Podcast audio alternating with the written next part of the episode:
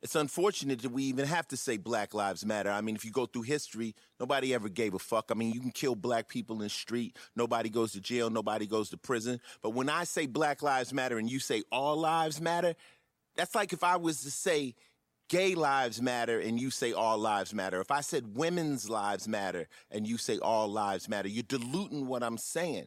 You're diluting the issue. The issue isn't about everybody, it's about black lives at the moment. But the truth of the matter is, they don't really give a fuck about anybody if you break the shit all the way down to the low fucking dirty ass truth. We say that black lives matter, but truthfully they really never have. No one ever really gave a fuck. Just read your bullshit history books.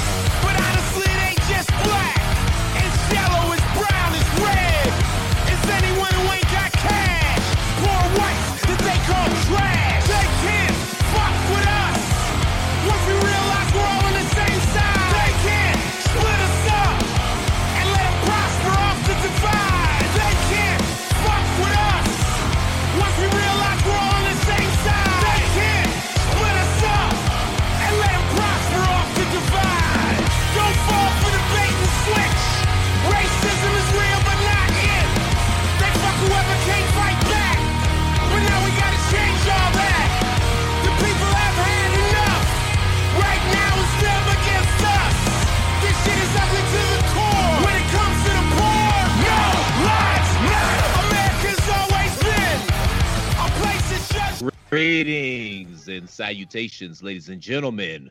Shout out to the OG Ice T and his band Body Count, and welcome back to Pod is War. Pod is War is brought to you by the good folks at Chairshot Radio Network in conjunction with. TheChairShot.com. Always use your head. And use your heads, we implore you. Again, if you enjoy the content that we provide at thechairshot.com day in and day out, make sure you show us some love and make sure we keep providing that fire content that you enjoy by going to prowrestlingtees.com forward slash the chair shot. Pick up an official chair shot t shirt. We've got something for everybody. We've got hashtag journalism, Jesus did the job, save tag team wrestling, Baron Corbin sucks, and many many other cool designs that'll go well with your flip flops and socks or your sneakers because we're heading into the summer month. But again, go to prowrestlingtees.com forward slash the chair shot. Please and thank you, thank you, and please. I'm Mr. Velvet Pipes, Christopher Platt. As always, I'm joined by Andrew Balaz and the commissioner, PC Tunney. Gentlemen, how goes it? Eh, well enough, all things considered. Tony, how's uh how you looking forward to softball finally kicking up? Yes, life is good in that aspect. Life is also good in the aspect of I'm off of work tomorrow. So as much as long as you guys would like to ramble, I have plenty of beer. As far as those aspects are concerned, I am I am doing well. Ahoy ahoy, chips ahoy! Another podcast here with the boys. Uh, is war. Let's uh, hey guys, let's dig deep tonight and really go out there and act like we want a second nomination in a row this year, right? Let's go get them. Shout out to Wrestle Hub. There is a bigger looming issue that I guess we should touch on since we're not exactly known as a, a pansy ass podcast that likes to pussyfoot, now do we? And you know, Andrew and and PC, that it, it's funny that you said that, Andrew, because I've been going back and forth with this, and obviously we're referring to everything that's going on in our country right now. Everybody knows what it is, so I, we don't have to rehash. We we just don't have to rehash. I, I can just leave it at that. But I, I we touched on it a little bit on the three man weave that we just recorded on chairshot.com. You can check that out but I was a little hesitant to talk about this. But what you brought up, that that that's kind of where I'm coming from because I my my entire gimmick, and it's not a gimmick, it's actually a shoot. But my whole shtick is that I'm supposed to be the guy that speaks his truth, that calls it like he sees it, mm. and that's just what it is. And I felt as if it, it started to kind of tug on my spirit a little bit. I felt as if, okay, well, this is an opportunity. I can't just hide my head in the sand because some real shit is going on. I just didn't feel like it was true to who I am as a person. You know what I mean? Oh, I, I agree with you completely. That's why I I definitely you know, thought something was going to be said and something needs to be said. And I know for myself at least, because, uh, you know, I'm the one that suggested the, the body count song. That kind of encapsulates how I feel, but I don't really have the perspective that you do. So I really shouldn't be talking on this as much as as you should. So I will shut the fuck up and let you speak from a place of knowledge. Well, all right. Let me try to get my thoughts together here because I, I, want this to make sense. And I hope that what I say makes sense. And if it doesn't, fuck it, man. Just chalk it up to the drunk ramblings of a drunken idiot. But um I guess for starters, I want to go back to 2006 just for a hot second. Because back in 2006, the FBI put out a memo. And if you read that memo, it stated that several white supremacist organizations had infiltrated law enforcement. Mm-hmm. So I, I said that to say that a lot of these police officers aren't actually police officers. A lot of these people are race soldiers. Another way to put it is that a lot of people turned in their white uniforms for blue uniforms, if you're picking up what I'm putting down. Mm-hmm. And the thing is, we we can't have an open and honest discussion about racism in America. And the reason that we can't have an open, open and honest discussion about racism in America is that if we actually had an open and honest discussion about racism in America, if we pulled that string, the entire fabric of what you think America is would completely unravel. And the media knows this, and that's why they tread lightly on these issues and they frame the symptoms as that's the actual problem and that that's the game they run. I mean, it is what it is, and I don't want to negate anybody's feelings. I don't want to negate anybody's hurt, anybody's pain, anybody's anger, anybody's angst, anybody's anguish, any of that. All of that is justified and valued. So I, I don't want to come across as if I'm doing that. But at the same point in time, I also can't deny the fact that right now in this country, it's in vogue to speak about social issues. You know what I mean? As a matter of fact, it's good for the brand to come out and speak on social issues. And I'm not talking about anybody specifically because I don't know what, what's in anybody's heart. And clearly, this situation has affected people in a way that I frankly haven't seen in a long time. I mean, when Rush Limbaugh and Pat Robertson are out here saying some shit like, you know, that's does not compute in my brain. But the part that kind of, you know, really grinded my gears and pissed me off, it was yesterday. And everybody knows kayfabe is dead. We record these shows Wednesday evening. So yesterday they had what was known as a blackout Tuesday. And you had all these corporations on their social media sites that they, their social media avatars were just black squares. And the reason that pissed me off is because, really? You know, you motherfuckers are the motherfuckers that rigged the game. You set the, you and the bankers, the corporations and the bankers, that the true owners of this country, you motherfuckers are the one that rigged the game. You set the system in place with the inequality baked in it that created the conditions that led to what's happening right now. And you have the audacity to come out here and, and, and say some shit. That's like if your killer shows up to your funeral to pay their respects and gives your hands your mother a bouquet of flowers. I can't believe you just really fixed your face to do that. Now, white people, I know all y'all aren't on that bullshit. And if you're really not on that bullshit and you really want to be an ally in this particular situation, might I suggest that you check out some of Tim Wise's writings or or watch some Jane Elliott videos. And Tim Tim Wise has some stuff up on YouTube as well.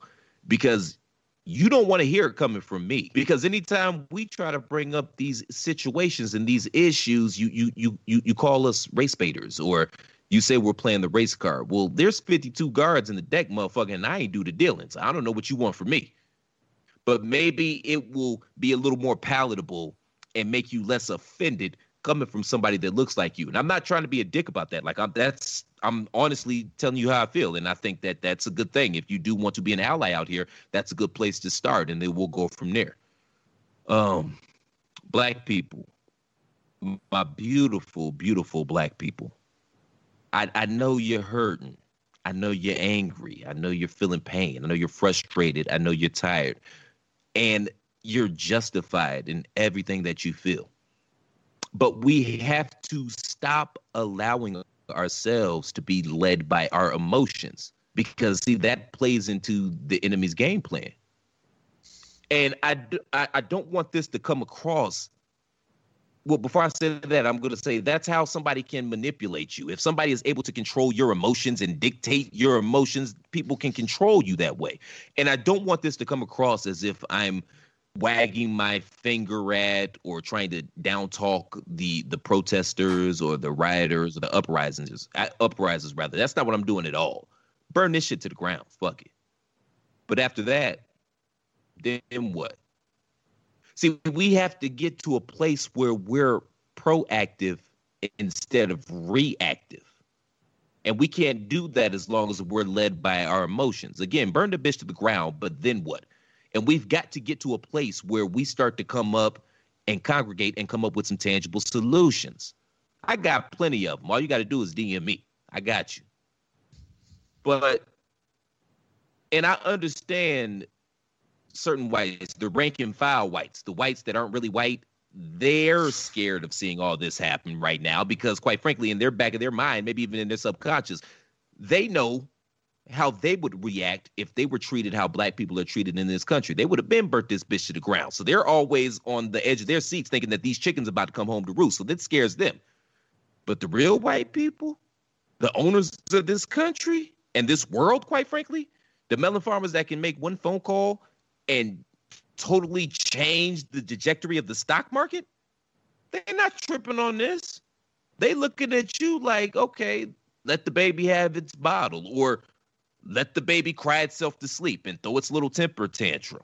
As a matter of fact, they want this to happen. They need this to happen.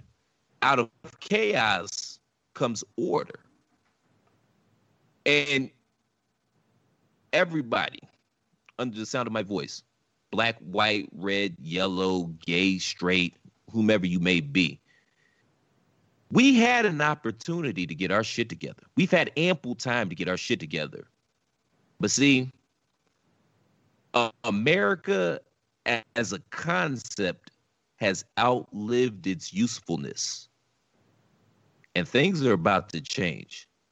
And this thing is going to be really different than what it was. But the powers that be can't do that without our cooperation. Because, see, if they tried to force some new shit on us, that would lead to actual revolts and actual revolution. And this is something that I've talked about on these airways before.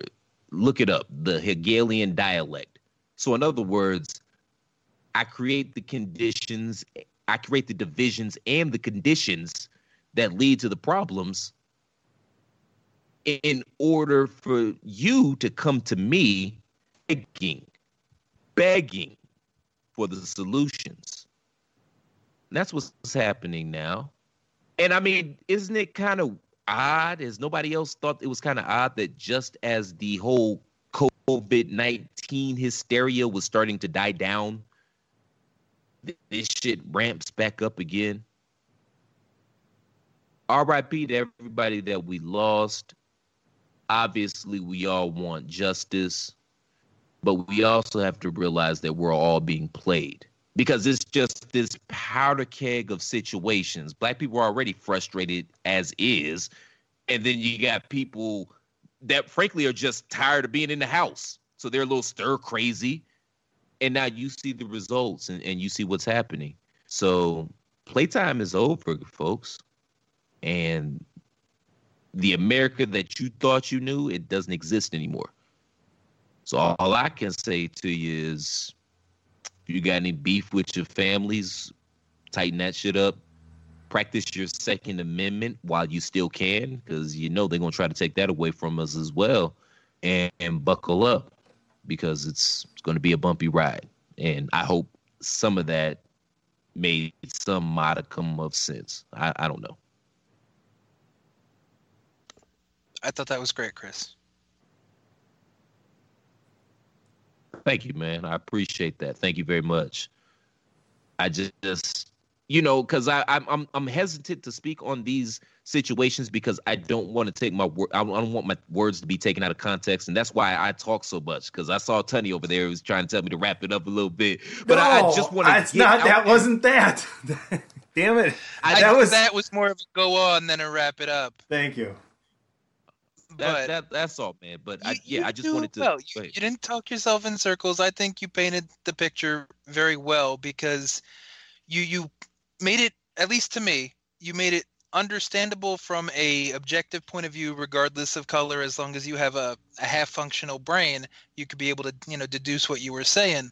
And the part that rang out the most to me was the fact that you were basically saying that the government's playing both sides of the coin even if you don't if you're not aware of it. They they create the situation to make it look like it's out of their control because as you said chaos breeds order. And chaos also breeds perspective for people that you're demonizing or that are picking one side over the other. And i don't mean you but just like whoever picks the side demonizes one side or the other. So rioters and looters that's just going to be Republican fodder of well, look at them, they're they're animals, and this is how they react, yada yada yada, and it's going to feed into that that narrative. Whereas, like you were saying, this is just a bunch of people that are just pissed off, frustrated, possibly stir crazy because of the quarantine thing. But when you've been shit on for however many years, you know, I'm just I'm not even gonna say like the 400 because nobody's 400 years old, but you know, you grow up with that kind of systemic oppression. You grew up in that kind of kind of neighborhood and that that mentality of you know apathy or just being used to kind of eating off the table like the crumbs that fall off the table and just kind of being okay with it and then eventually somebody sparks up that idea of you know i want a little bit more and they don't always know the best course of action but you have to do something. You have to do something to spark a change. Is it necessarily right? Is it necessarily wrong? I mean right and wrong are kind of two sides of the same coin anyway so you ask two people you're going to get two answers. But something has to change something is in motion much like you said and you you broke it down very very beautifully. I, I appreciate that, man. And you know, like I said earlier, man, there it, it, it it's it's the cool thing now to speak on social issues. So don't get caught up in what you see on social media because there's going to be a lot of performance art on social media, and I think we, we give yeah, and we give way too much credit to social media as far as the influence that it has. Does it have influence? Could it have more influence? Yes, but look at the last year, what we saw we we had the Bernie Bros and we had the Yang Gang and this and that and all of that. And at the end of the day, it was Sleepy Joe Biden that ended up getting the nomination. So that should let you know right now that social media isn't quite as powerful and doesn't have the voice that you think it has or the reach that you think it has. And most people just lived in, in an echo chamber on social media anyway like you know the, the the timelines that I follow on Twitter, I try to follow some of everybody because I try to get everybody's perspective, and then I try to find the truth out of that. You know what I mean? Mhm. There's I, I I follow white supremacist accounts. You know what I mean? Not because I necessarily like them, but I'd like to hear all perspectives. And I think as an intelligent and thinking human being, we should all strive to do that. But mm-hmm. you know, obviously that's that's not what this is, man. We get entrenched in our linear ways of thinking, and it's just all it is is just creating division. That's the bottom line. And now they're breaking us up into further and further subsections of groups and stuff like that. And I'm not trying to diss any particular group, but I think y'all know what I'm getting at. Like they're just breaking us further and further down.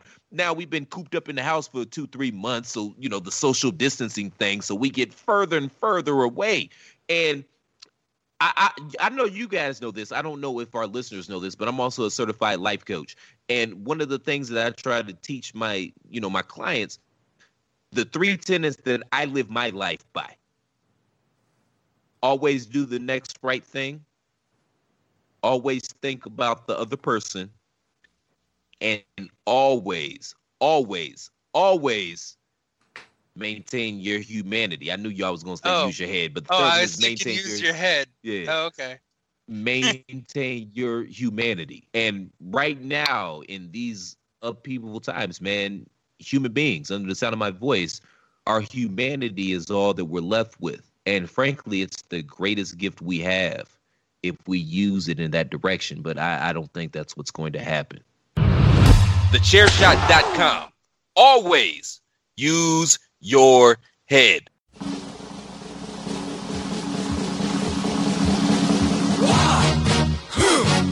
Yeah.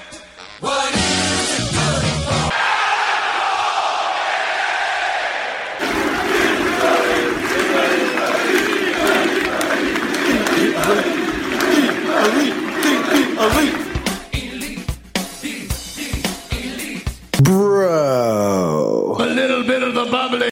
By the way, last week ever for Matt Riddle in the Wednesday Night War intro, currently no more a part of said Wednesday Night War. Thoughts on that before we get into the Wednesday Night War, briefly, gentlemen? I love it, man. Yeah, after all that, you know, heavy shit, man, let's get back to the drunken shenanigans. I think Matt Riddle has an opportunity to be a huge star, and I've said that on this these airways before. There were three guys that I had my eye on down in NXT. One was Velveteen Dream, obviously, Keith Lee, and Matt Riddle. And I think Matt Riddle he reminds me a lot of Kurt Angle. And when I say that, it's because, well, obviously they're both legitimate badasses, but he seems like the type of guy that no matter what bullshit WWE throws him, he'll be able to knock it out the park. And Kurt Angle had that innate quality as well. No matter what the goofiness they had him doing, he killed it every single time. And I think Matt Riddle has that quality as well. So it's going to be interesting to see him mix it up on the main roster. My my uh, not problem, but aversion to the Matt Riddle thing would be when Vince gets his hooks in too far and doesn't really want the stoner references anymore because it's supposed to be for kids. Because part of the reason why RVD didn't really work out as well, aside from his own stupidity and getting caught with weed, was just the fact that he didn't want to drop that 420 aspect from his character, and the whole the whole Bruiser Bros was you know Pete Dunne very straight man, straight facing, like you know getting high and like you know weed references, and you saw Matt Riddle freaking perk up like Scooby Doo, like "Ooh, ooh, weed, ooh, what?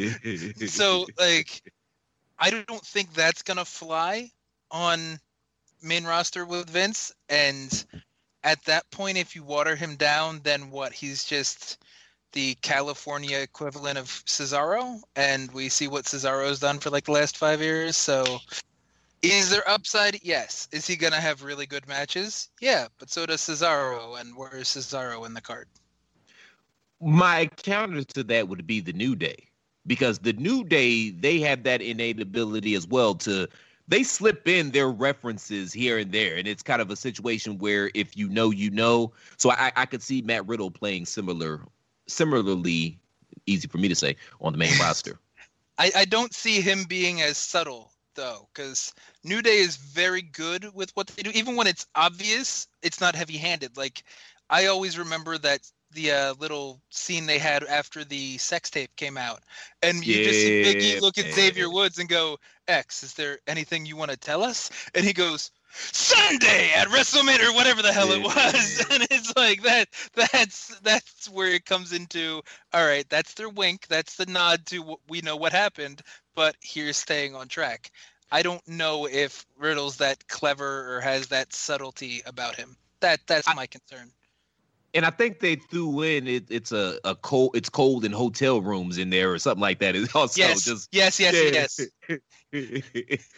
but we'll we'll see. And I mean, they need to bring up some new blood on that roster, especially since we don't know when Roman is going to be back. And who would you say is carrying SmackDown right now? Because you know, obviously Zelina and Drew and MVP, they've been the pun intended MVPs of Raw during this whole situation.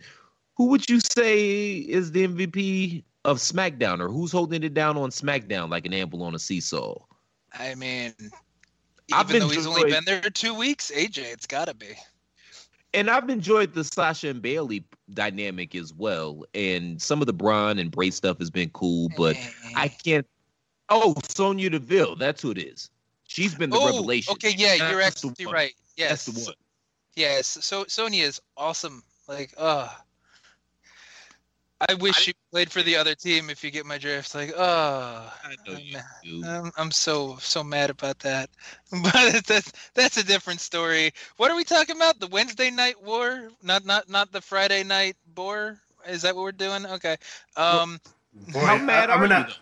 I'm gonna send you guys a snapshot of Webster Merriam's dictionary defining brief. Well, how mad are you though? a Do you, type are you of willing to turn- underwear, right? No, Are you, are you willing? I'm just saying, are you willing to turn your P into a V to get on with Sonya? No, but she's from Jersey, so if if it's anything, I like I know I know what Jersey girls think, and I'm just like, damn. So Yeah. the Wednesday night war this She's week cute, ended with a contract signing strong, and a and title defense. fantastic. Gentlemen, let's talk about those shows. charismatic now, and just just you really seeing that Sonya was being held back just between behind that golden. Co- what? I Oh, oh, wait, salt where's- water all the time. There we go. So yeah, Wednesday today that happened. Um, so I don't know. My my major takeaways honestly are Colt Cabana and Chris Jericho. That was a damn good match on AEW because Jericho impressed the shit out of me at literally one point, and then I was hooked for the rest of the match. And he did his Lionsault, but he missed it and landed on his fucking feet. Like he actually, it was buttery. And the, the fact that he's 49 and still pulled that off, and then him and Colt had this had a nice match. Colt didn't do too much goofy shit, and the way he hit the Judas effect when Colt, Colt was doing his little funny kind of one foot on the middle turnbuckle, turn around and be like, "Ha! Now I'm gonna do this," and he showed that he knew Colt's thing by kind of leaving his feet up so Colt could try to Superman and then catch him and roll through on the the walls of Jericho. So I give Jericho a lot of credit because he seemed he looked more athletic than he has in AEW. That might be a little bit of a shot, but we've all kind of made mention that he didn't really look like championship material lately and he's gotten a little heavier, paunchy in weird spots and this was a really good showing. Instead of his goofy bullshit. It actually showed he was still pretty damn impressively athletic given the fact that the man's nearly 50 and they were both punctuated. Both shows were punctuated by a title match. You had the tv tnt which is basically their tv title you know where it was jungle boy and cody and cody got color and i don't i don't, wasn't really a huge fan of that match. And uh the cruiserweight match nxt that was nice can I just say real quick, man? I didn't mean to cut you off, but I yeah, I am so sick of Rhodes boys bleeding on my goddamn television. It's been 30 years, guys. 35 probably. Let it go. You don't always have to bleed, fellas. That the God thing. damn. I wasn't necessary, and I'm just like, oh, he's bleeding. Okay, but you know the Drake Maverick story with uh, El Hijo del Fantasma. That was a good story. The match was actually pretty solid, and they even brought in the little weird luchadors that have been trying to like kidnap people, and you know Drake got a little ahead of himself trying to stop them and make it a clean match, and then he got caught. And at the end, it gets punctuated with Triple H giving him an NXT contract, which, much like we've speculated more or less, and Max Holiday, when he was on the show with us, said it was a work. So Maverick's got his job. So was it a work? Most likely, but at least it was still a convincing enough story, and Maverick sold it emotionally that I thought I thought it was pretty damn good for you know professional wrestling. So all in all, it's kind of a push. I didn't really prefer one show over the other, but I like the NXT main event more than the AEW main event. Shout out to Drake Maverick because yeah, that was a really good storyline that they played out, and he sold it like a champ. And you know, it's rare for a WWE storyline to have that type of depth, a non-main event storyline to have that type of depth. You know, recently in the last ten years. So yeah, I was really impressed with that. Yeah, Man, Mandy and Otis. that's a oh, good Oh, yeah, storyline as well. That's got Yeah. depth. Uh-huh. That's a good storyline as well. And Sure. let me say this, man, because neither one of you can say it. And I, I don't know if you guys have seen the backlash on the internet, but y'all can't say it. But I'm gonna keep it a buck and a half. Private Party and the Street Profits, it's literally the exact same gimmick. Come on, man. Are you I, I know people get up in hand. What'd you say? I said, are you back on that? And I'm only saying back on that because, okay, this is me quoting you. Per this is all I'm using. But you, I remember at first when Private Party, uh, not Private Party, but Street Profits came up, you didn't like the gimmick because you said it was. I'm pretty sure your words were mad coonish, correct? No, that that's Okay, on, spot on. Okay, okay, thank you, thank you. So I'm just making sure that I wasn't misquoting you or just saying shit to say shit. But why are you back on that? They're the same kind of together because there was a brief point in time where you started seeing, well, okay, so Street Profits started letting Montez kind of shine a little more, and they were a little more athletic, and they started kind of breaking apart from the we're just fun-loving party guys with the with the the uh, gregarious, outgoing kind of personalities. Where private parties never got out of the blocks. So why why are they the same thing to you now, a few months down the line?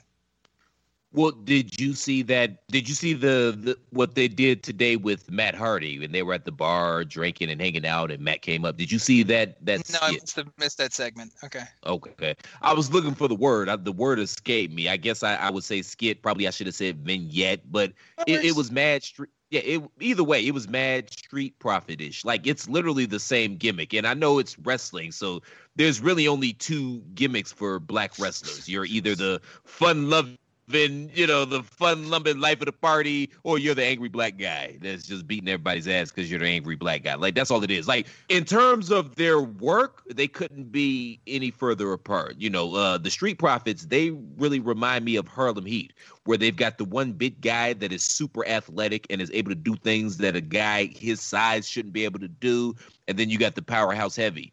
Whereas the private party, I see them more as a modern day rockers, somebody that they're they're both smaller Yeah. guys. Mhm. They do have some charisma, but they do a lot of quick and double teams. They're super athletic and they, they do cool moves. Does, do those comparisons make sense with each team? Like, are, I feel like those are their comps. Yeah.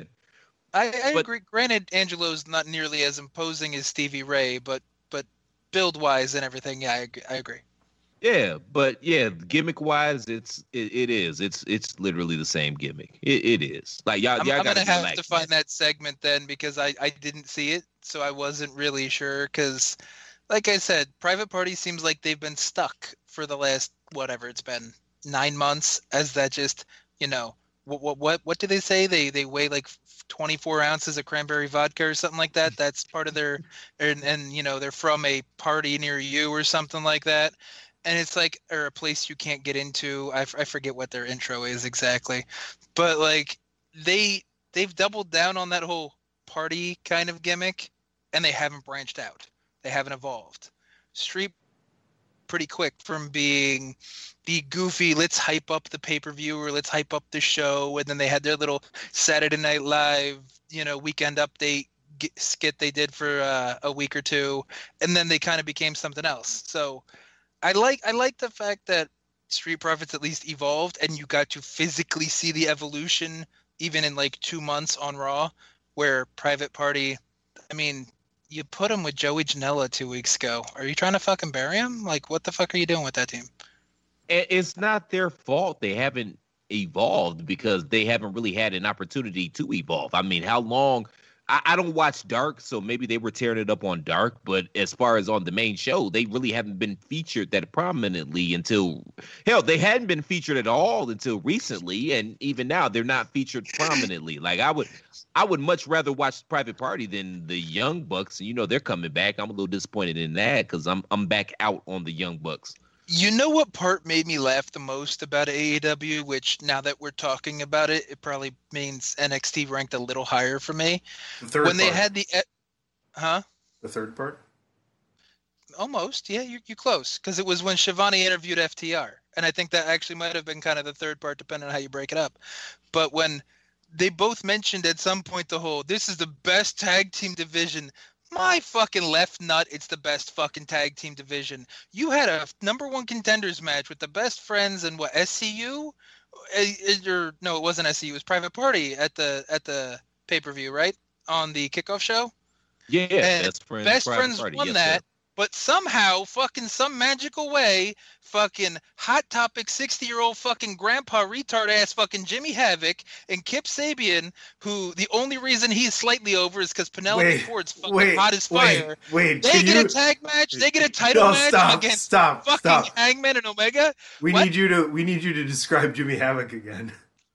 a 60 year old fucking retard hot topic grandpa looking ass motherfucker and Kip Sabian who's only over because Penelope Ford is hot fucking fire get a fucking title match against Omega and Page like why the fuck did you have a number one contender match if you were gonna just be like, well, they're gonna get their tune-up match before Fighter Fest, and we're gonna cr- try to make it seem like it's important. Fuck you. Jimmy Havoc couldn't even fucking help Kip Sabian win a fucking ladder match of fucking ridiculousness because Brian Cage had to look strong. But what the fuck? Like this tag division is complete shit. Aside from the the revival, the revolt, FTR, whatever the fuck they want to call them, the Young Bucks, sure, there's they they still put on good tag matches. I'm not gonna use that against them because they've gotten better, and Page and Omega know how to work, but they're not really a team. Even the Revival, FTR, whatever, said that themselves. And Pentagon and fucking Phoenix, you haven't seen them tag together in fucking three months. So who the fuck knows what's going on there? So how the fuck can you have the best tag division in wrestling when your tag champs aren't a real fucking tag team?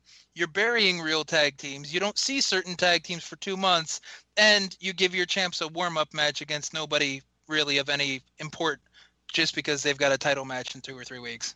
I feel like the possible live return to television could really help AEW with the reaction from actual fans in the audience, much in the way that Vince kind of gauges the crowd from the back as well. I mean, think about how storylines can be much more driven. Hopefully, they can learn from a few more things. I think they have a lot of great talent in that tag team division, but think about what WWE has on both sides of the main roster as far as the tag team division goes. True. And to, But- to be fair, I've been underwhelmed by AEW's tag division because I was one of those melon farmers that was saying that yes, this has the ability to be the best tag division in all of wrestling, and yeah, it has been very underwhelming. Case in point, if it's such a great tag team division, why are two guys together that aren't a fucking tag team the champions so early in your company's history, uh, tag team champions? Because that's the storyline, so they're they're doing No, something. it's they're trying because to they. elevate Hangman yeah, Page. but you don't need those tag team belts to elevate Hangman Page. Yes, they do, because eventually ah. they're gonna lose them because one is gonna turn on the other, and then that's gonna lead. You want to know what elevates. Hangman Page when you go at the go home show on AEW and you're promoting the Stampede match out, the Stadium Stampede, and the only words he he says is "Y'all get." Yeah, no, no, no. That wasn't what put him over. Stop it. Because a lot of people did complain early that they thought Page was going to win the initial title because they wanted. Oh well, if you're going to be different and push new people, then Page should win. But And Why would you do people that? Are stupid. I those people are with you. fucking morons. I agree with you because Jericho's the name. He's the one that would get eyes. He's the one that would get ratings. And Page's problem was that nobody really knew who the fuck he was. And now him being in the tag division isn't a problem. It does elevate him. It keeps him relevant. It keeps him fresh. It gave him time for him to flesh out a character and get over with a gimmick. That's fine.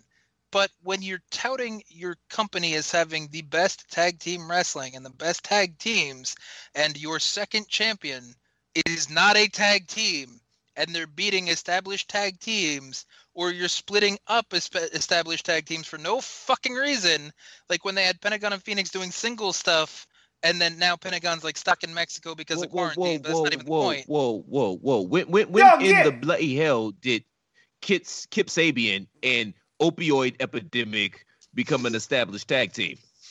I like a month ago because they're both British, and Kip Sabian said he's his best friend. And you know, when you're British, you and you know you know people, you know each other. It's fine. It makes sense.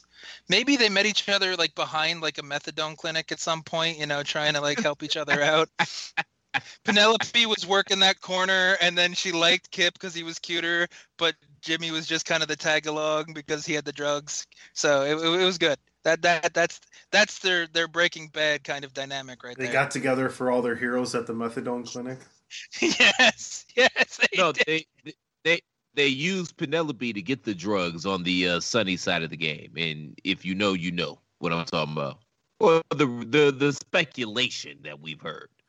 Well, let's not bring Sunny up because Sunny's really digging for any kind of pu- relevance nowadays, burying everybody and anyone. So let, let's not give her any kind of mention because she's fucking scum at the moment. oh, Don't act like you didn't go to her OnlyFans, motherfucker. I know you. You I mean, he- unless she he- had one in 1996. Does he, does he does he cause chaos and rock like Amadeus? Amadeus, Amadeus, Amadeus. Poor Sunny.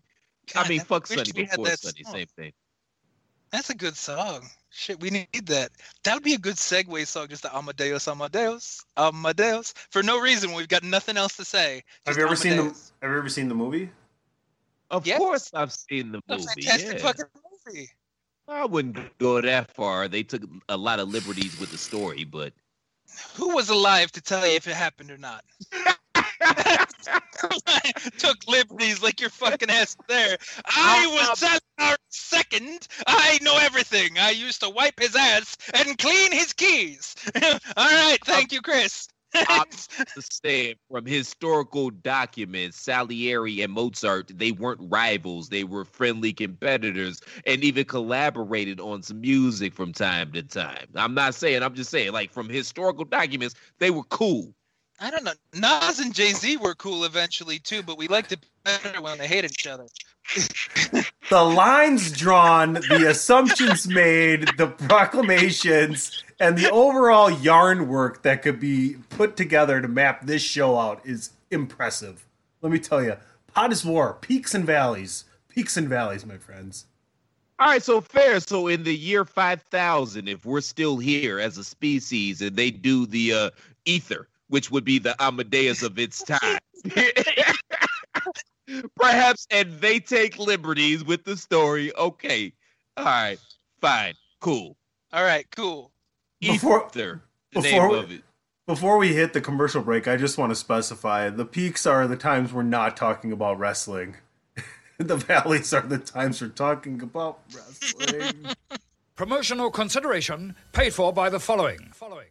Hey folks, PC Tunney here. Thanks to our new partnership with Angry Lemonade, you can save 10% on physical products and digital commissions using the promo code ChairShot. Head to angrylemonade.net to check out their amazing catalog of products services using the promo code ChairShot to save 10%. Pins, stickers, illustrations, angrylemonade.net. Thechairshot.com. Always use your head.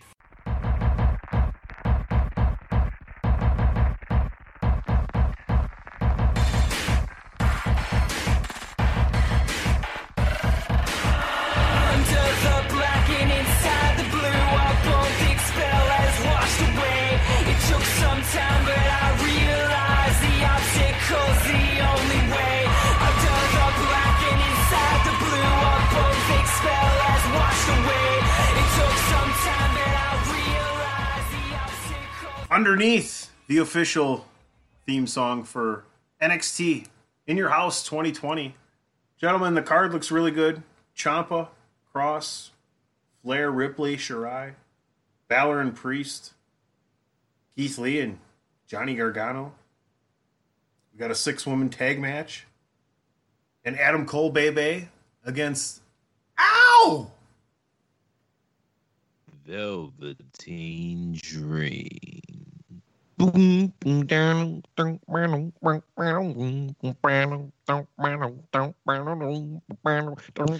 I don't know. It's, it's better when he the music and you just say something like, "I want to put my chocolate into your cream donut." You know. I thought that's what he was gonna do. It took him a minute. That's what it is.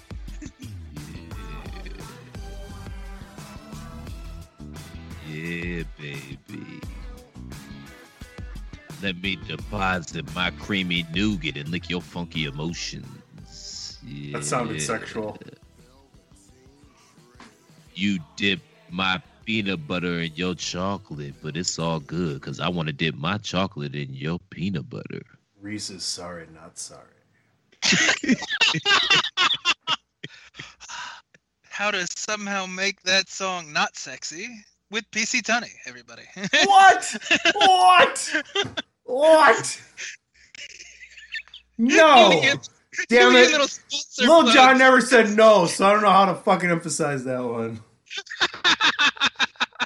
Sure as hell don't want to say yeah. I'm, And it's not okay. I'm Okay, still so like Damon Wayans in the Great White How Hype. about them? How about them? That's what my Christ. I want them calves though. Yeah. Yeah, we still got them calves. yeah, but We got Tunney them looks like the Great White Hype. Is that's that's how it goes. I'm tan right now. This is kind of. I'm getting kind of tan. All right, fine. Then how about Woody Harrelson from White Man Can't Jump? There we go. There. Tony Woody is Harrel- the Great White Hype. You know what I mean? Dude, I could I could whoop Woody Harrelson's ass in basketball and Wesley Snipes too, probably.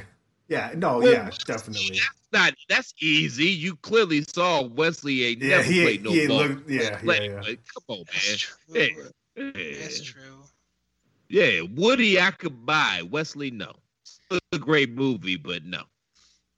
Yeah, Woody seems like he could be sneaky athletic. What is a quince? Not athletic, just could play ball. What is a quince? No, Billy, come back. I want Billy, Billy, Billy, come back. I want to squoo. Billy, come back. I want to Squoo, squoo. the squoo. Uh, Bring back some Doritos. Mike Tyson's here. Rosie Perez, man. Shout, that's funny. Shout out to Rosie Perez from White Man Can't Jump, man. Oh, She I drank vodka I mean, and learned needless information. That's Ah. basically shout out my to her in that, that Harley Quinn movie that just came out a few months ago too, because she still looks pretty damn good for her age. They put her in like a little corset bustier type thing, and the girls still talk. If if you get what I'm saying. Yeah, Oh Rosie. yeah, they. Rosie, I come mean, over. you I want to Jake- squoo. yeah, hell yeah. I'll bring the ice cubes. So all she has to do is bring the bustier. Fat- Hottest war, ice cubes and bustiers. You know, we have a uh, uh, and uh, Sofia Vergara kind of stole her lane, but yeah, that fastball can still get up to the upper nineties. Like, let's Oh, not yeah. get it twisted. Oh Yeah. yeah, yeah, yeah. So, all right, let's. I guess let's kind of at least touch on what the initial topic was. So, you know, I'm picking Io, and you're gonna definitely pick Keith Lee. Uh, aside from that, where are we They're going not with? fighting each other. sir. They're not fighting each other. Okay. Well, no, I mean, I'm picking Io with that one match, and you're definitely picking Keith Lee in that other match because we know how this goes. So Well- now let's just talk about other stuff. Well, here's here's what is really needed to be talked about because regardless of whether or not Gargano beats Lee, I think I think we're going to see a return match between those two guys. I think we'll maybe start a feud there. I think that's good for Keith Lee and his character to get over Gargano. Over under exactly how much clothing Scarlett Bordeaux is going to be wearing? Is that what you're going at? Because I'm assuming not a lot, and I'm okay with that. I don't. I think you covered everything we needed to know about that match. I think the big thing is Yeah, is Charlotte she's gonna pull off uh, the It- Rosario Dawson from the Sin City guard. That's what Scarlett's Ooh. coming out in. Charlotte Oh, Flair, Adam Cole, who retains, who doesn't? Do they both retain? They both not. Are they? They're they're wrestling each other like you like. Ball said Io, Sh- I Sharona and Keith Lee are fighting.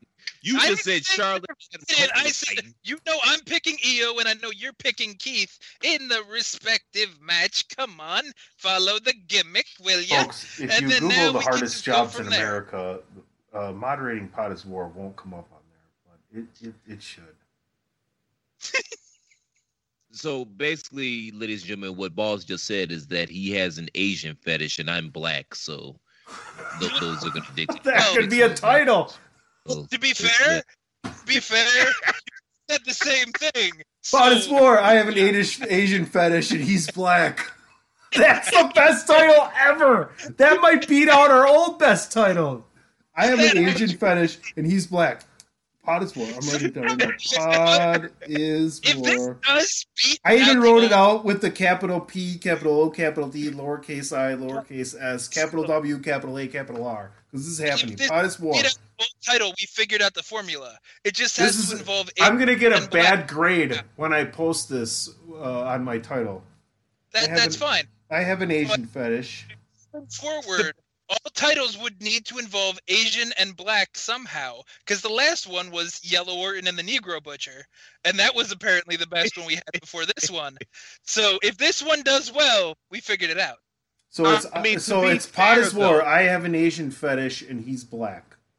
I mean, to be fair, that's literally the synopsis of the show. Yeah, kind of it is, yes. Yeah, like Well, then we can, then, then, then well, that's that's two thirds of it, I think, and then there's the cooking side because we all love food. Like, I mean, like if, if there's I'm anything be- that bonds us together, it's wrestling and food. So we continue with it. and alcohol. Well, oh, and yes. alcohol. It's a That's that's food. too. That's food. That's consumption. Oh, fucking. Speaking of I- consumption, I- lemonade. Head to angrylemonade.net. That's a decent plug. Good job, Tunney. Oh, shit. Now, is there any but- good exactly though, Chris, or is is that just good? We good there? No, you were you were fairly spot on. Yes, uh, you were spot on there. I'm not gonna lie. I had to give you shit about it, but you know, I didn't say you were lying. I didn't say you were dishonest in your assumption. Yeah, yeah. So we don't. But we, I'm I'm no, go ahead. Yeah, I was gonna say. I'm, I am looking forward to the uh the, this Killer Kross Ciampa match. I think this has an opportunity to be a really good match, and obviously Ciampa's gonna put him over very strong because you know that's a hot ass act right now. Uh, yeah, I think Keith is gonna go over. I'm interested to see what happens in the main event with Adam Cole and Velveteen Dream. Number one, what is this match? What did they call it? A, a did they call it a backlot brawl or wh- what is it? Or parking lot pimping or what? What's what's the what's the stipulation for this match? Do you remember? I know one of the stipulations is the fact that if Velveteen loses, then he can't challenge while Adam Cole has it. So he, he's basically done challenging Cole. So that makes me kind of think that Velveteen's probably going to go over. But the actual name of the match is Last Chance Backlot Brawl. Okay, so I was kind of close. Shout out to Stone IPA, get out the camera. Yeah, I think that Velveteen goes over here, but because I feel like if he doesn't go over, I think that kind of does irreparable da- ugh, easy for me to say. I think that does a lot of damage to his character, which I don't know if he can rebound from. Uh, we talked about it off air a few weeks ago that I finally saw the uh the uh I was about to call it the Welcome to Hollywood, the Tarantino movie, Once Upon a Time in Hollywood. hmm So, Andrew, do you remember that scene towards the beginning of the movie where the Al Pacino character is trying to convince the Leonardo DiCaprio character to come over to uh, Italy and make some spaghetti westerns? Yes, I do. Okay, so you remember where they were sitting there at the bar talking, and he said, you know, you're losing to this guy on the TV, you're Mhm. losing to that guy on the TV. So eventually, if people see you lose enough, eventually, subconsciously, the audience is going to see you as the loser. And I think that happens a lot in wrestling because, yeah, obviously the matches don't count, but wins and losses do. And if you see a motherfucker continuously lose, subconsciously, you're gonna look at that guy as a loser or that gal as a loser. So I think they're they're kind of running that gambit with Velveteen. Plus, he lost a little bit of steam between the COVID nineteen and the injury. I feel like that character has lost a little bit of steam. Now, I he's only 24 years old, so conceivably he Mhm. could sit down in developmental for another two or three years until they work out all the kinks. And by the time he goes up to the main roster, he's a well-oiled machine. But this will be the third time that he is challenged for this title. And if he loses for the third time, I don't know. I don't think that's good for the character. I see your point. I do. And you know, to continue the Asian fetish, I could say Mm. that that Japanese wrestling loves to frame the underdog story of having someone lose multiple times through tournaments or through championship challenges to finally get over. it. Like I'm pretty sure Sanada finally beat Okada in the G1 and that was his sixth or seventh attempt. So he was literally 0 for 6 against Okada and they kind of framed it as Okada always beats him. We know how this is going to go, and the fact that it came down to the like last 15 seconds of time limit, and then he finally got the the win. That was a big moment for him. Granted, yes, they don't do that in American wrestling too much. People don't have the attention span for it necessarily.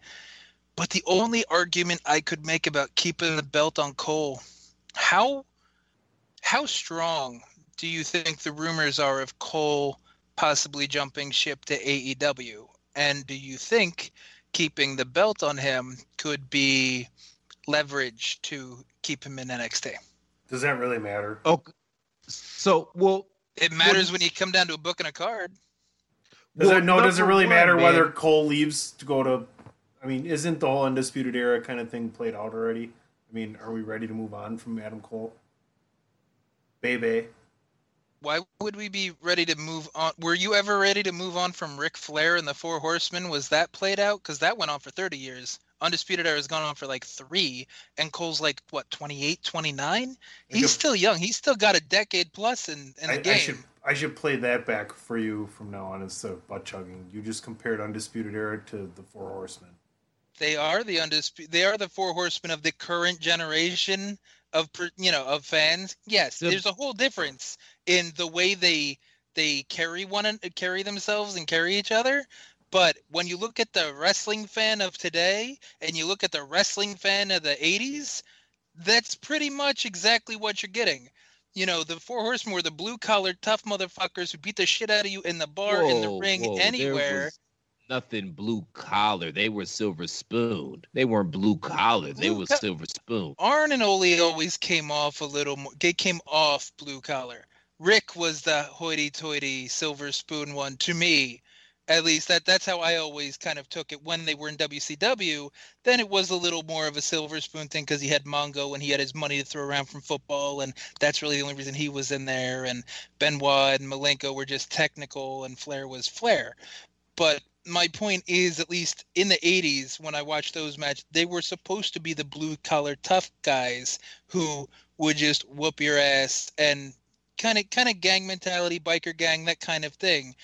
Undisputed Era, they're a bunch of dorks. They're, you know, 5'10, 6 feet tall at the most. They got decent builds to some degree, but they like video games. They like dorky shit that a lot of the current fans do. So that's that's relatable to current fans. And the four horsemen was relatable to current fans back then.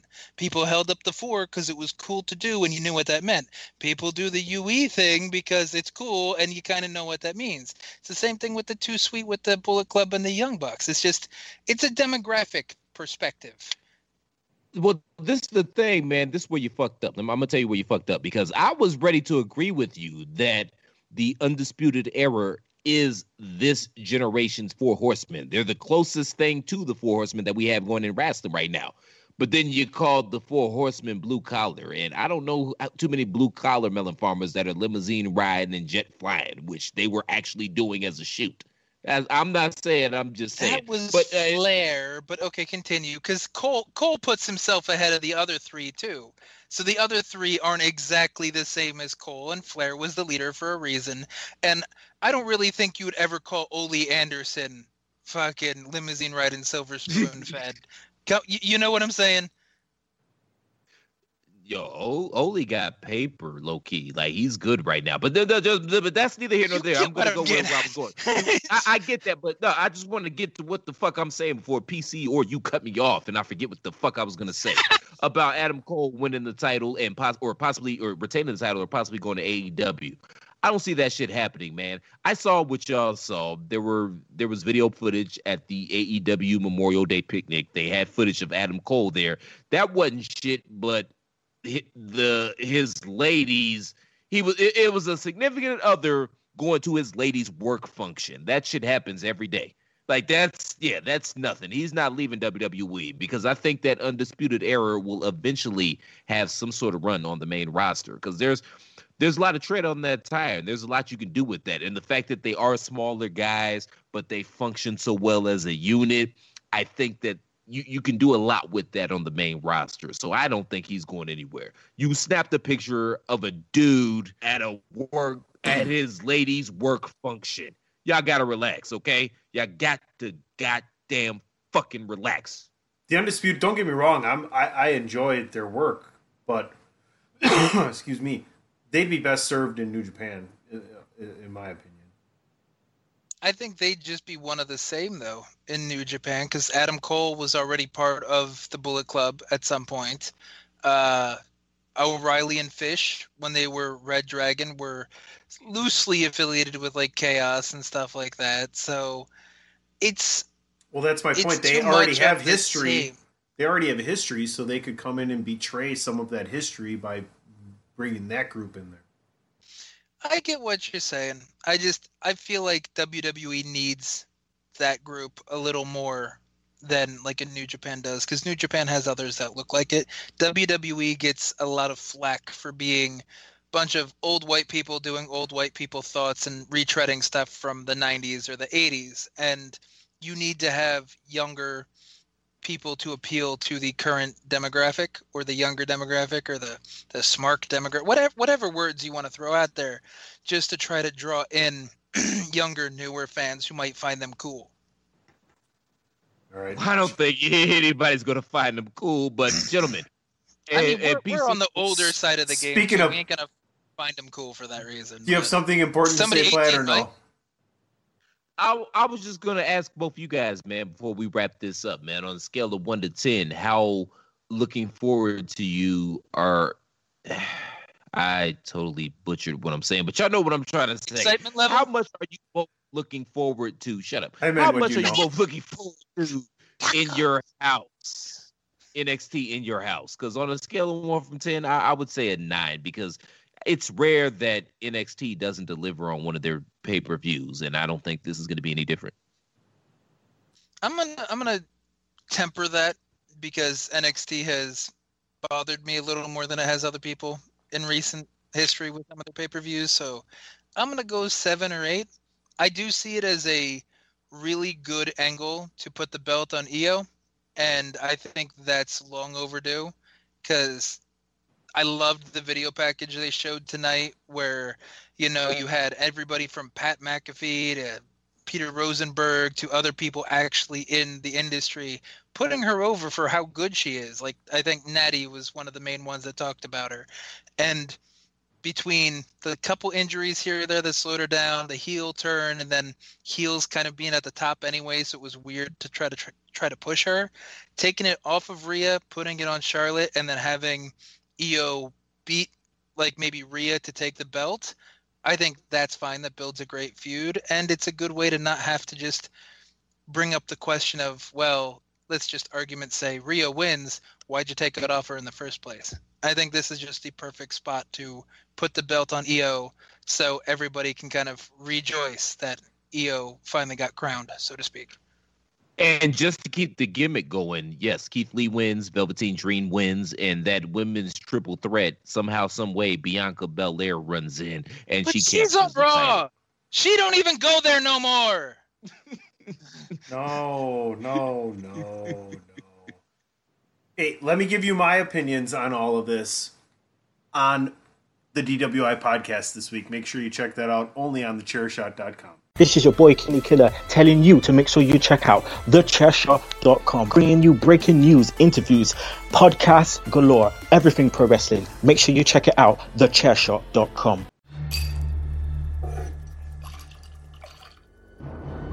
Breaking news from the world of professional wrestling over 20 plus superstars were released from their contracts amidst the ongoing global pandemic. Their fate currently remains unknown. We will be closely monitoring the situation and we wish them all the best in their future endeavors. Future endeavors.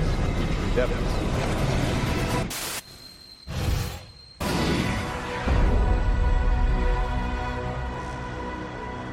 That must feel that must be what it feels like to give a reach around to somebody. Andrew, there you go, impact. Like you don't know. Yeah, man. Coach is double XL. That's not just the size of the shirt right there, buddy. Whoa. Anyway, so Hey, uh, how'd you how'd you start on the basketball team, Tutty?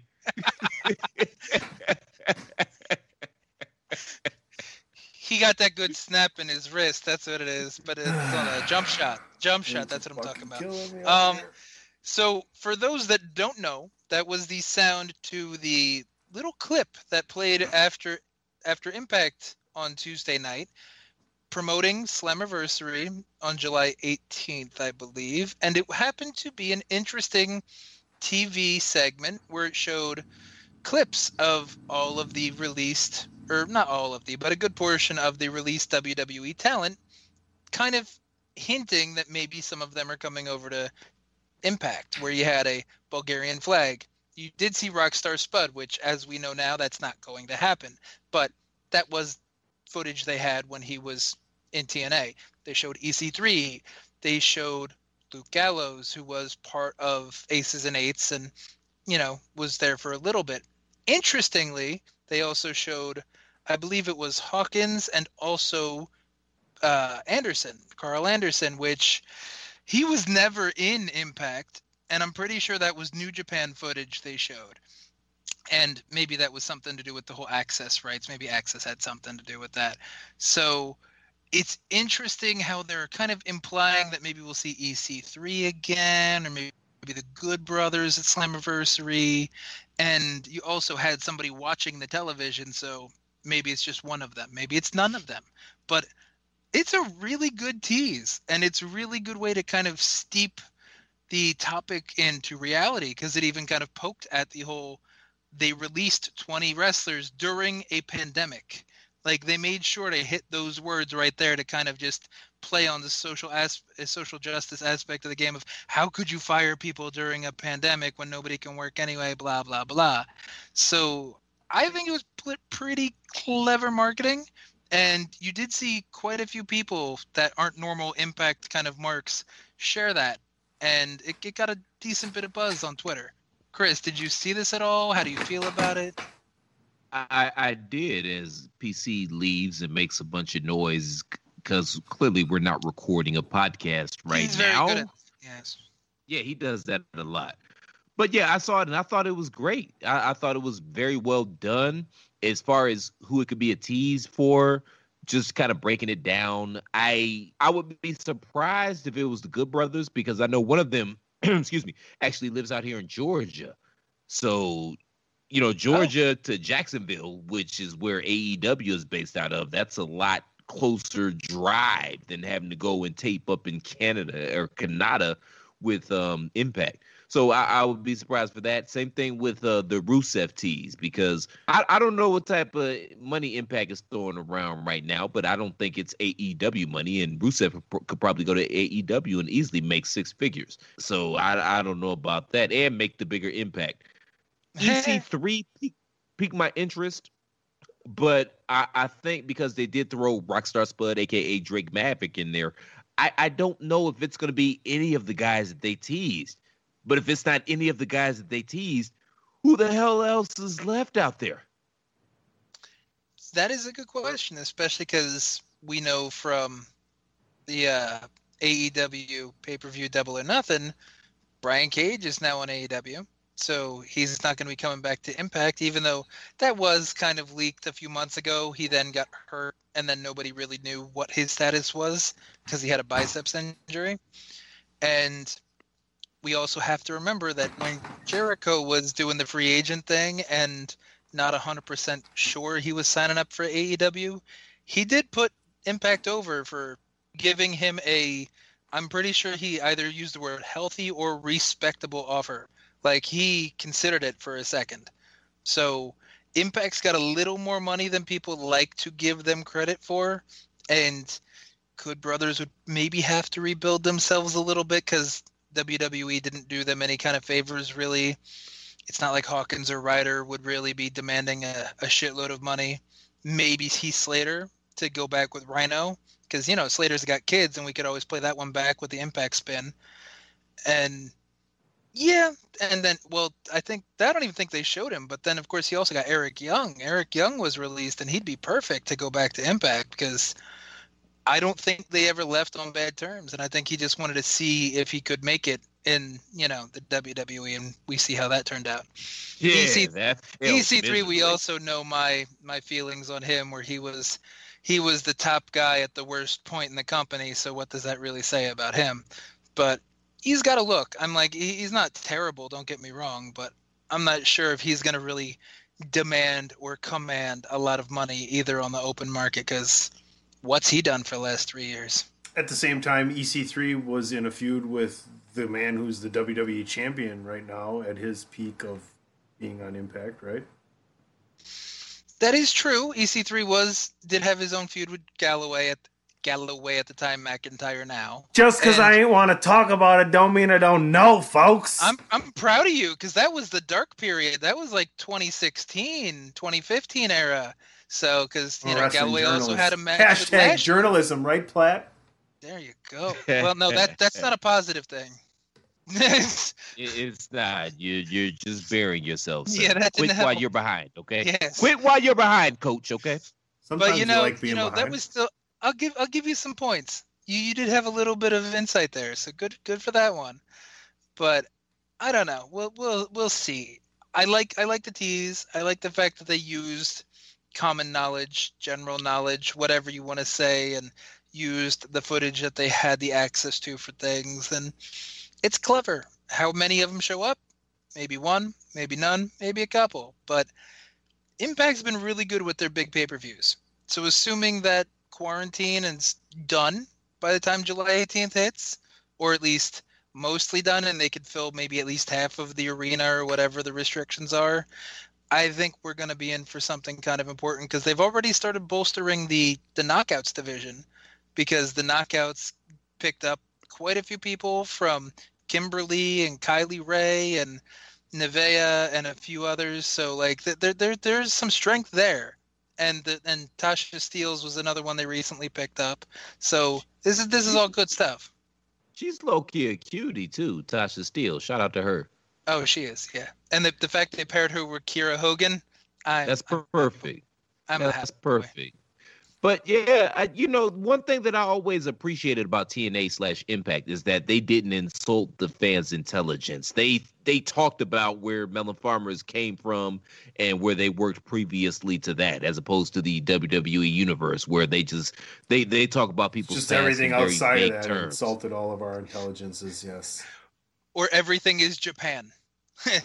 well, he Yeah. mixed up in Yeah. Japan. Uh, thank Yeah. you. Yes. Yeah. For and, and for all we know, he could have been a goddamn uh, teppanyaki chef in Japan. The way they talk about it. It's very Was that was that at Tokyo 3K's restaurant? How'd you know about Tokyo 3K's restaurant? It's the signature dish of the Tokyo 3K restaurant. He's got two But yo, it was Shibuya over in New York City. It's wonderful. Don't worry about it. But yeah, it was well, very well done, and shout out to Impact for making a little bit of noise. And yeah, I'll be interested to see who it is. I don't think it's going to be anybody that was mentioned in the video. I think it's going to be a totally new character. Although I could see a, a thing where EC3 goes back or uh, Eric Young, who you brought up previously, but. I, I think it's going to be somebody that wasn't mentioned, but the only th- the, but the only problem with that is when I think about it, everybody that got released, who else got released that's going to be appear on Impact? Like Lance Storm ain't wrestling anytime soon, so who else could it be? oh, real quick, I also did forget that they've just run a couple promos the last two weeks. Deonna Purrazzo's going to Impact. So Yeah, but that's not who they were talking about. No, it's it's not because I don't think they showed any women on the on the teaser because they've already kind of bolstered the knockouts. But I'm just saying they're they're spending a little bit of money.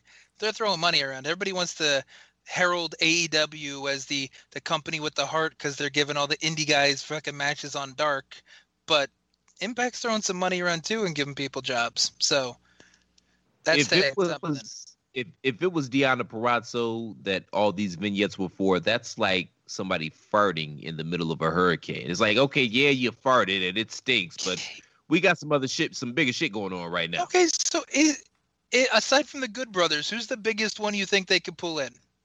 Because EC3 is big in the Impact kind of universe, but it's not like he's fucking, you know, Hulk Hogan or like Fantastic. So who do you think is the biggest name aside from the Good Brothers? That's who I'm looking at because in that world, he kind of is Hulk Hogan. I don't think Rusev's going there, man. Rusev's going to AEW or maybe he starts acting or something. But uh, yeah, I, I'm Why couldn't EC3 Rusev? Why couldn't Rusev make some money uh, hitting here, there, and the other place, and then go to AEW? AEW would probably like that. Because there is no here, there, and the other place right now. We're in the middle of a Are goddamn pandemic. He can go do Slammiversary, then he can go do an ROH their first show back, then he can go do NWA first show back, and then while he's super hot, he comes over to AEW. I know how to end this topic. What if it's Del Rio? Okay, Andrew's gonna He agree burned- with me. He That burned was his bullshit. bridge with Impact. Yeah, but he, I- he I- burned he burned his bridge with uh, Impact anyway. So no, Didn't they show the Bulgarian flag on the tees? they did. You are correct. They did show the Bulgarian flag on the tees. This is what happens when you leave and go do whatever you do while we're talking, because we brought all of these things up, sir. Mm-hmm. I had to- Sometimes, I had hey, to pee. hey, hey, hey, how about you? You sit here and listen to the show that you're editing. What, what's wrong with that? Why don't you just appreciate what happens?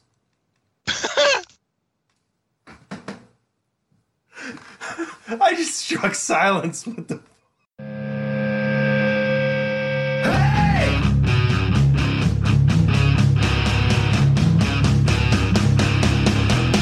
You think you know me?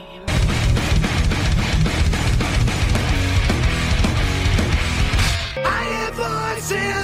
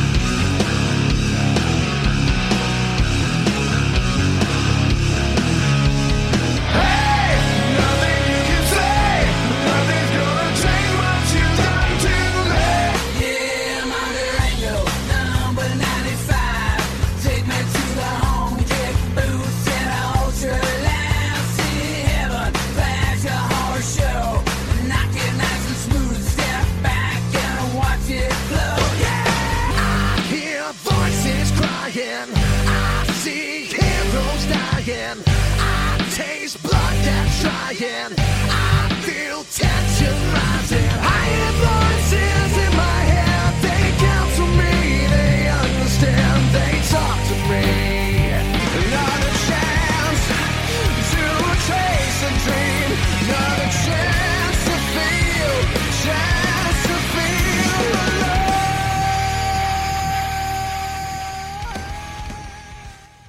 I want everybody to get hyped up for this. That's why I created said montage.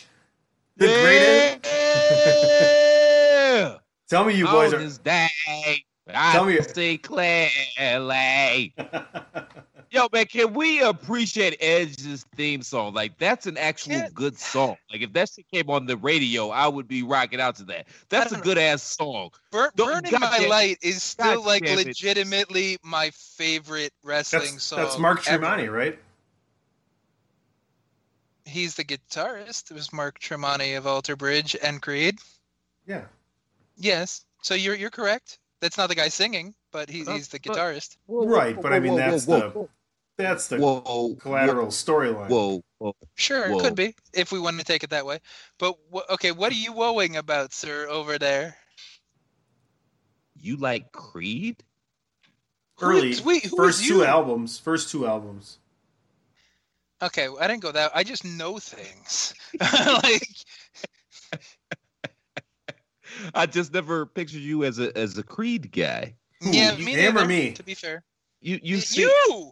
I don't you, like. no. Cre- I'm talking about the- what the hell I is, tell uh, Creed I seen Creed. I seen Creed for free at Summerfest, the world's to- I'm greatest. a Creed guy. Bullshit. I seen Creed for free at Summerfest in 1997, uh, the world's largest Wait, music festival in the world. You, you saw Creed at SummerSlam that year that Jeremy Piven fucked up the name. Ari Gold, maybe Ari Gold.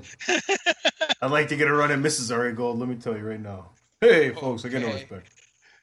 But I like My Own Prison as a song from Creed, but I don't really like Creed as a band. Alter Bridge was a better band. Tremonti's a good guitarist, though. No. I can't, I can't Yes. argue him. Yes. I, I just No, no, and yes, yes. Creed guy, man. You're you're a little more anarchist for the uh, sanitized Christian rock of Creed. I just Oh no, but listen yeah, to the first album. It's it. The first album is is a really hard rocking album. Is it? Can we talk about how Zach quish, Christian rock is. It's like it's not. God It's not a. It's it is, but it's not. You you you've never listened to the whole album, have you? Skillet. It's Skillet's not. all I have no. to say. It's oh Chris Rock. gosh. All right, here we go. Yeah, that's fine. This is, you guys are you guys are picking on the guy who threw clutch in out of nowhere. Like you're picking on me. Like, come on now. What basis I do you have? because you just said you were a Creed fan. That's the Hmm. basis we have. A lot of people will tell you the first worse album. If you say you like Nickelback. No, a lot of people will tell you the first Creed album is really good. My Own Prison is really good. All right, all right, okay, all right, cool. I'll vouch for this song. I haven't heard of the, the whole album because it's Creed, and I don't really dabble in that too much. Hey, folks, I wonder how many songs are on My Own Prison from Creed because that's how many of the next episodes are going to get opened by Creed on this Pod is War. Are you trying to get me to quit? No, he's just trying to get you to bury him for the next like ten weeks or however the fucking many songs are on there. Speaking of the greatest wrestling match ever, Randy Orton and Edge. I hope you enjoyed the montage and not the argument over whether or not Creed's first album was any good. Nice. Praise the Lord. This is bullshit. this is crap on a stick. Uh, that, that that's it. That was a horrible segue. Well, you've Do been need to do fucking with job me as for the last 10 minutes, asshole. I've been fucking with you for the last five years, or however Yeah. long we've known each other. I know, and I keep coming back for more every time. Yes. Why, why? Why? All of a sudden, you got your panties in the bunch for the last five minutes? What's wrong Well, then stop You- picking on me. You need some cranberry 'Cause juice. You got a how, diarrhea. how dare right, you good- disrespect the first two albums of Creed? Good we have for you learned what guys. Tunney's No, line is. like I said, now the second the second album wasn't that great. There was a couple good songs. Tunney's line is like, "Don't talk shit about Aaron Rodgers or Creed." The first two No, albums, like, I'm, that's I'm just saying, I'm just segueing up for my musical listening. Shoo! The, we found the line, ladies and gentlemen. This is bullshit. this is this. I'm gonna borrow a line from DWI podcast and from Bulldog from Frasier. This is Tobias. I'm legit almost crying. That was hilarious. We found the line. This is this is not. I mean, and it's Creed, so he Uh. can't say God damn it, so he's gonna say GD. these GD melon farmers over here.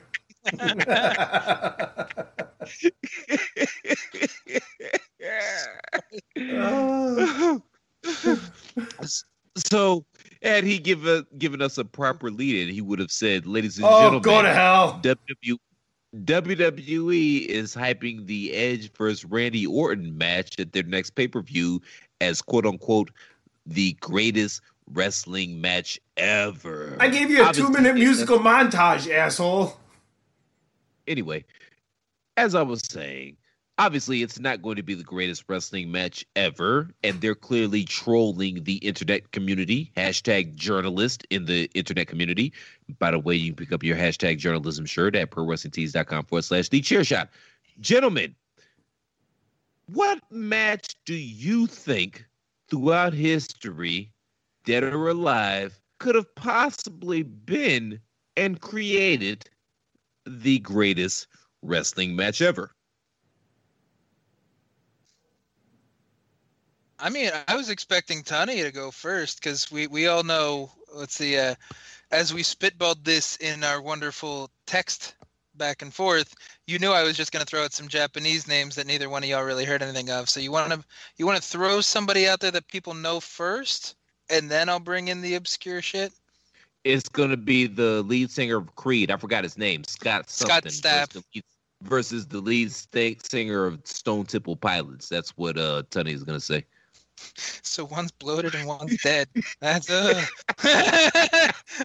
Well, I am smelling like a rose that somebody gave me on my birthday deathbed. That is literally a song called Dead and Bloated. There you go.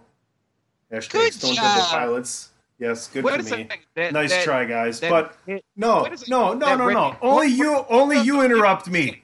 Only you interrupt me. thechairshot.com. Always use your head. Nah, but seriously though, all jokes aside, that redheaded dude from Stone Temple Pilots is dead. Yeah, like five years ago. Oh, oh wow. Guy Weiland died a while back. Mm-hmm. R.I.P. Yeah, I didn't know that. I think lot it of was people drugs. think a lot of people think that led to the depre- the depression that a lot of people think that that led to the depression that um Chester Bennington. Chester Bennington. no uh, Soundgarden. Oh, Chris um, Cornell. Yeah, Yeah. Chris they were good friends. Yeah. That's uh Well, and I only brought up the Chester Bennington thing because Bennington was supposed to take Weiland's place on the next like Stone Temple Pilot stuff moving forward, and then we know what happened with Bennington. So Yeah. that whole situation is just dark and fucked up. And yeah, let let's steer out of this. Kid. How do we go from greatest wrestling match to a trifecta of like suicide or like drug and drug assisted shit?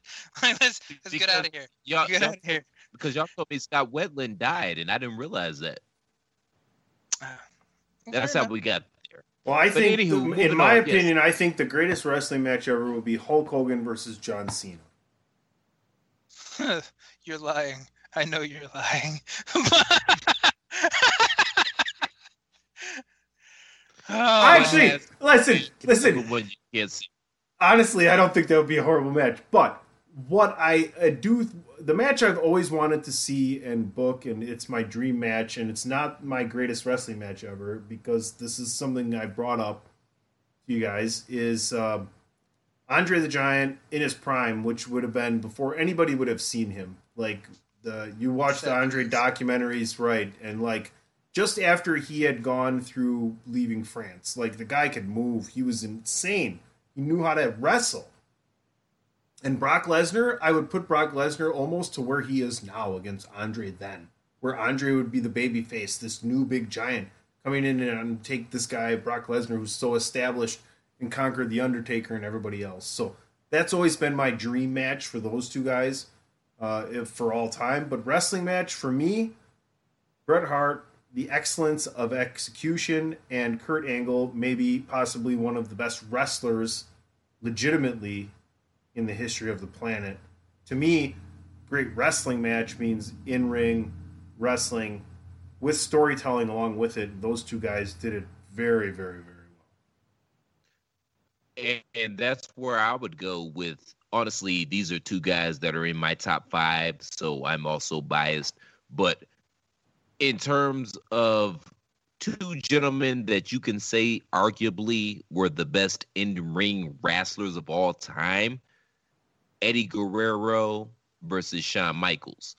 And allegedly, the, the rumor was that we were going to see that match at that year's WrestleMania before Eddie Guerrero tragically met his untimely demise. That was the match that was on the docket. Now I've I've heard conflicting stories about that. I know um the first time I heard that it was Court Bauer, who is now the head of M- MLW.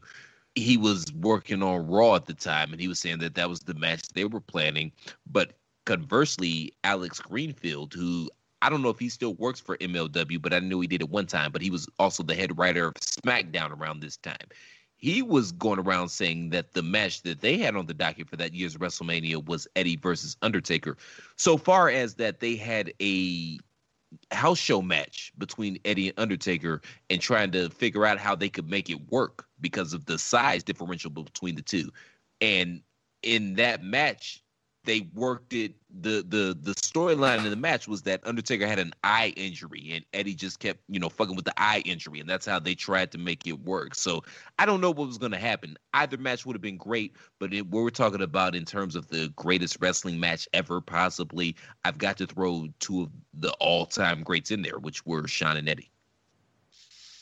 Okay, so so I'll play ball with the the more well-known names. No, no, most no, people no, that- no, no, no, no, no, man, because this is how your I prefaced it your in the text too. So to play ball, You, we I'll- all I'll take it know a Andrew's um, all-time match would be Tokyo K versus Tokyo 2K.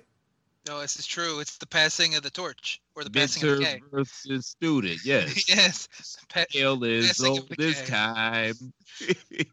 But all right, so I'll, I'll take this a few different angles, and I'll start with when it comes down to people that North American fans are all mm, pretty well aware of, Chris Benoit versus Ricky the Dragon Steamboat. That would be mine because they could both work really well. They both had gas tanks for days. Steamboat did Broadways constantly with Flair, without Flair. Steamboat was a wonderful baby face. That that's easy. Benoit could play heel really well. Both are technically sound. Both ha- both have a high flying ability that they don't need to go into because they could keep it grounded. They could keep it a little more. They could keep it close if they needed to. But I think that would just be really great when it came to a work rate, when it came down to a story, because, you know, Chris was known as the crippler for a reason, so they could have easily healed him up really hard against such a lovable baby face like Ricky, and that would have been fantastic. And you know, the the wonderful prime kind of way of doing things. Now, currently using current superstars, I would definitely think that Kazuchika Okada versus Roman Reigns would probably be the best match you could put together out of people that are currently in wrestling at the moment.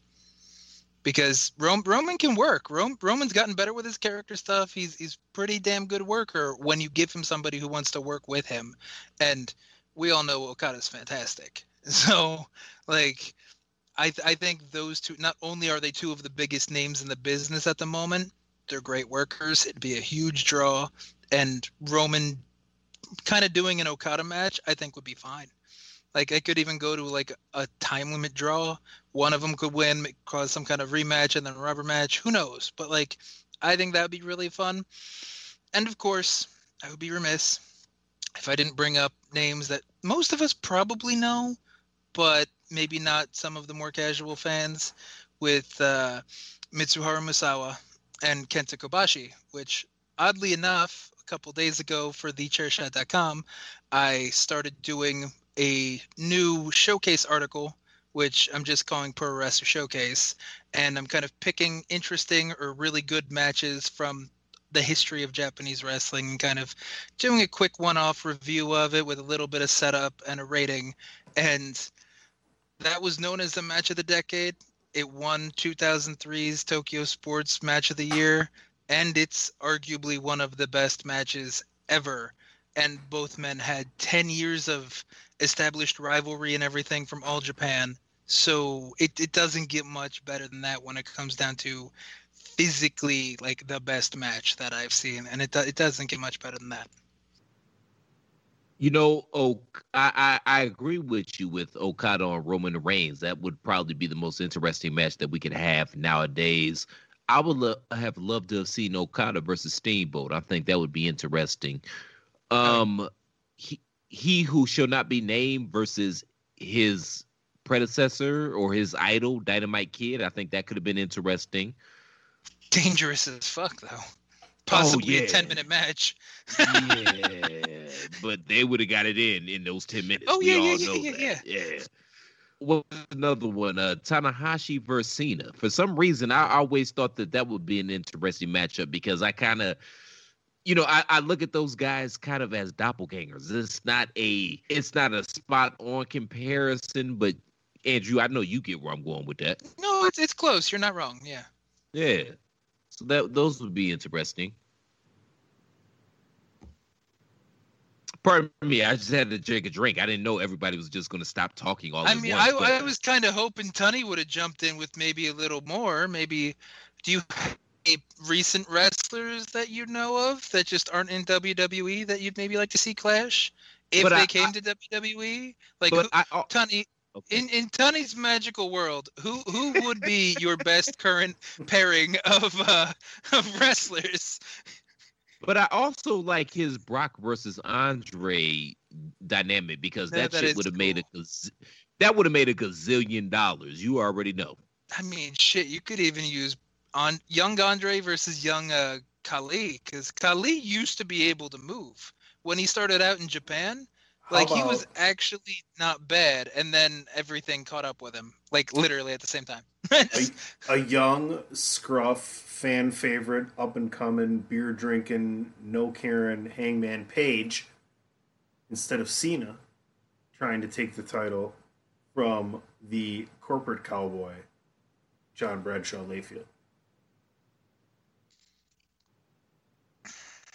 So you just don't Storyline. want to draw any money, huh? I'm talking about storyline wise. Like that's interesting. Like character Is, wise. is he corporate cowboy or is he still like No, the cabinet- Bradshaw? No, the cabinet when he had the belt and everything else, he was whatever. You know, he came out with the feel like long horns on the better as- limousine. I feel like he'd be better as Bradshaw because you'd have the two different cowboys. You'd have the white hat and the black hat. Very literally, the bad cowboy, the good cowboy. Then they could reenact their quiet That's man the drinking thing. scene. That's the twist. The good cowboy is actually the bad cowboy, and the bad cowboy is actually the good cowboy. Do you get But it? That's where you get the a little underdog boring story. in the corporate side. My, no, my my only part is JBL was a little boring on the corporate side. I loved him as a APA Bradshaw. I love when you you could even start it off that they were drinking buddies at first or something like that, and then something stupid happens, or they get into a fight over a poker game, and then they splinter off. That I think could be cool if it was Bradshaw. But I don't I don't love love corporate JBL. Platt, any ideas? Another one, man. I, I don't know how much money it would draw, but Daniel Bryan versus Muta. I think that would be an amazing spectacle.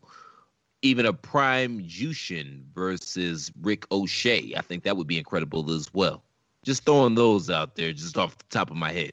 Daniel Bryan and Bob Backlund could make money. That'd be a good match too, because Bob Backlund wasn't no hoe, man. He was a good worker it, with with the right opponent. You know what I mean? His character was kind of boring until he got off on that weird uh, Clint Eastwood, Gran Torino, get off Yeah. my lawn type Mhm. thing. But yeah, yeah, that could work. Yeah, that that's not bad at all. Well, yeah, I, I definitely like where some of these are going. And then, you know, we, we also just to harken back because we've already brought it up once. The show, the uh, the uh, show name of uh, Yellow Orton and the Negro Butcher. We could always put Randy Orton together with Okada, and you know that would be a fucking fucking buttery smooth, fantastic match. Randy I Orton and think Bruno would- Sammartino. I think it would be boring though. I think it would be boring because both of them are so good. Sometimes they're boring. That's how good they are. Does that make sense? It's kind of like Depends on listening where it's to at. it. It okay in the Tokyo Dome. It would get 15 stars by you and Meltzer. I already know No, that. no, no, no, no. But you know that the fans would be more receptive of that type of thing, and I feel like they add a better atmosphere to a technical masterpiece than a bunch of American fans throwing around a fucking beach ball or booing or trying to get themselves over with some random fucking chant or something stupid.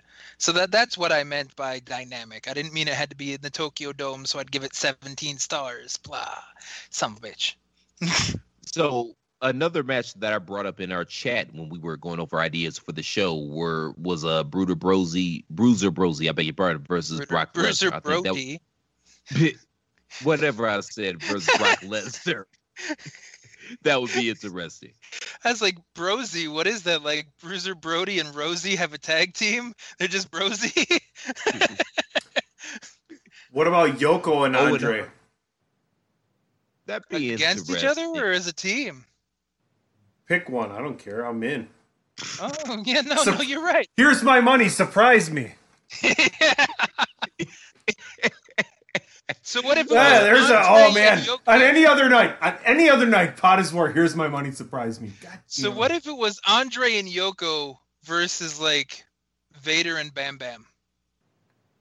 Oh no. I I mean, Andre can do whatever he wants all the time when he was healthy. From everything I've heard, inside. Bam Bam's underrated though. Bam Bam is a really underrated Yeah, worker, man. nobody Especially else for a guy his size, as athletic as he was, and his Nobody look else and is shit. seven four, four fifty, and agile. Okay, yes, but you realize if, if Andre liked you, he'd also work with you. Was the whole gimmick that everybody's heard from Andre? So let's assume that he likes the people he's working with. Would would you be okay with that? Because Vader was stiff. Lots of people complained about you know he'd hit too hard. Bam Bam was athletic for a big guy too. Vader caused a fucking riot in Japan. like so like because he beat Inoki. So like you you made those quiet, humble motherfuckers riot. Like that's why you can't have certain things in the Budokan anymore.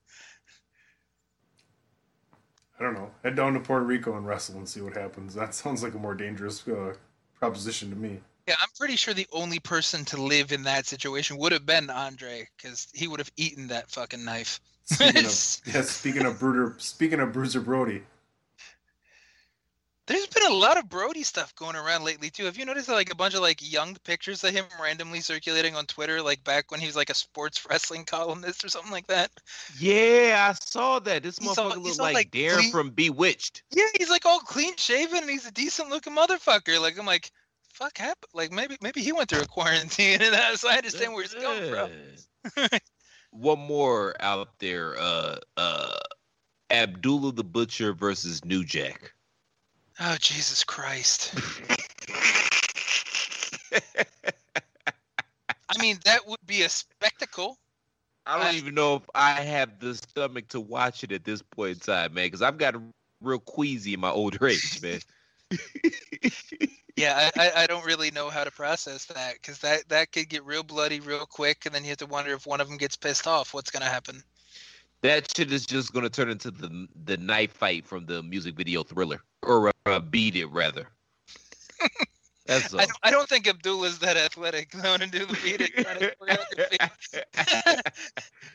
Can you imagine? So Ain't gonna yeah, look like some West Side Story shit. and New Jack about to. So so who would be the peacemaker in that particular scenario? Sandman, and then they just bust into the uh, the dance routine. No, you know what it's gonna be? Has Stan Hansen. Stan Hansen comes in, just lariats both their fucking heads off and knocks them the fuck out. That's what it is. Bob, Bob. So before we get up out of here, man, is there anything else that anybody is just dying to get off their chest before next week? God, I hope it's. I just hope it's an easier week to talk about fucking anything. between between deaths and quarantine and riots and other stuff, like there, there's not been an easy week for a while. So, can can we just have an easy one? Just one. Oh, That's all I want. don't don't don't worry, balls because they about to ramp up these sporting leagues most expeditiously to dissipate the energy of what's going on in the country right now. We about to have some sports back really, really fast, really, really quickly, and that's gonna be what we talk about. Good, good. I'm okay with. It. I like distractions, pretty colors, things like that. I'm okay with. Distract me, please. So why don't you let the good folks know where they can find you, sir? Uh, you could find me on the Twitter at IWC War Chief and doing reviews, the, the Pro Wrestler Showcase column, and a few other things on thechairshot.com. Chris? That's great. You all can find me, excuse me, on Twitter at the Real C Platt. You can find me on the Chair Shot at multiple shows. We've got the three man weave with Tunney, myself, and Mr. Ray Cash. That comes out. Was it Tunney every Monday or Tuesday on the Chair Shot? I think it's every Tuesday on the Chair Shot. Mondays. Uh, you can also Mondays find on the chair shot. All right, that's cool. So, can also yes, it's on the chair shot. The Yeah. chair shot. Thank you for The chair shot. interrupting my look. Cool. But you you can also find me on Around the Blocks with Mike Knox. I know we haven't done a show in a couple of weeks. Uh, the last show didn't go up because the audio was jacked up, and this week obviously we didn't feel like recording because of situations and circumstance. But that's a thing still. And more importantly than all of that, make sure you guys go to Pro Wrestling and Gals. Go to ProWrestlingTees.com forward slash The Chair Shot and pick up an official Chair Shot T-shirt if you enjoy the content that we provide on a day in and day out basis, show us some love by going to prowrestlingtees.com forward slash the chair shout because much like PBS, depend on listeners like you. It, it works for PBS. Why can't it work for us, man? PBS has been around my whole life asking for money from viewers like me, and they're still here. So they must be onto something. So maybe it'll work for us too. Again, prowrestlingtees.com forward slash the chair shot. Please and thank you, thank you. Please stay safe, try to stay positive, and shit, man, that's about it. Till next time, hit it, Carly.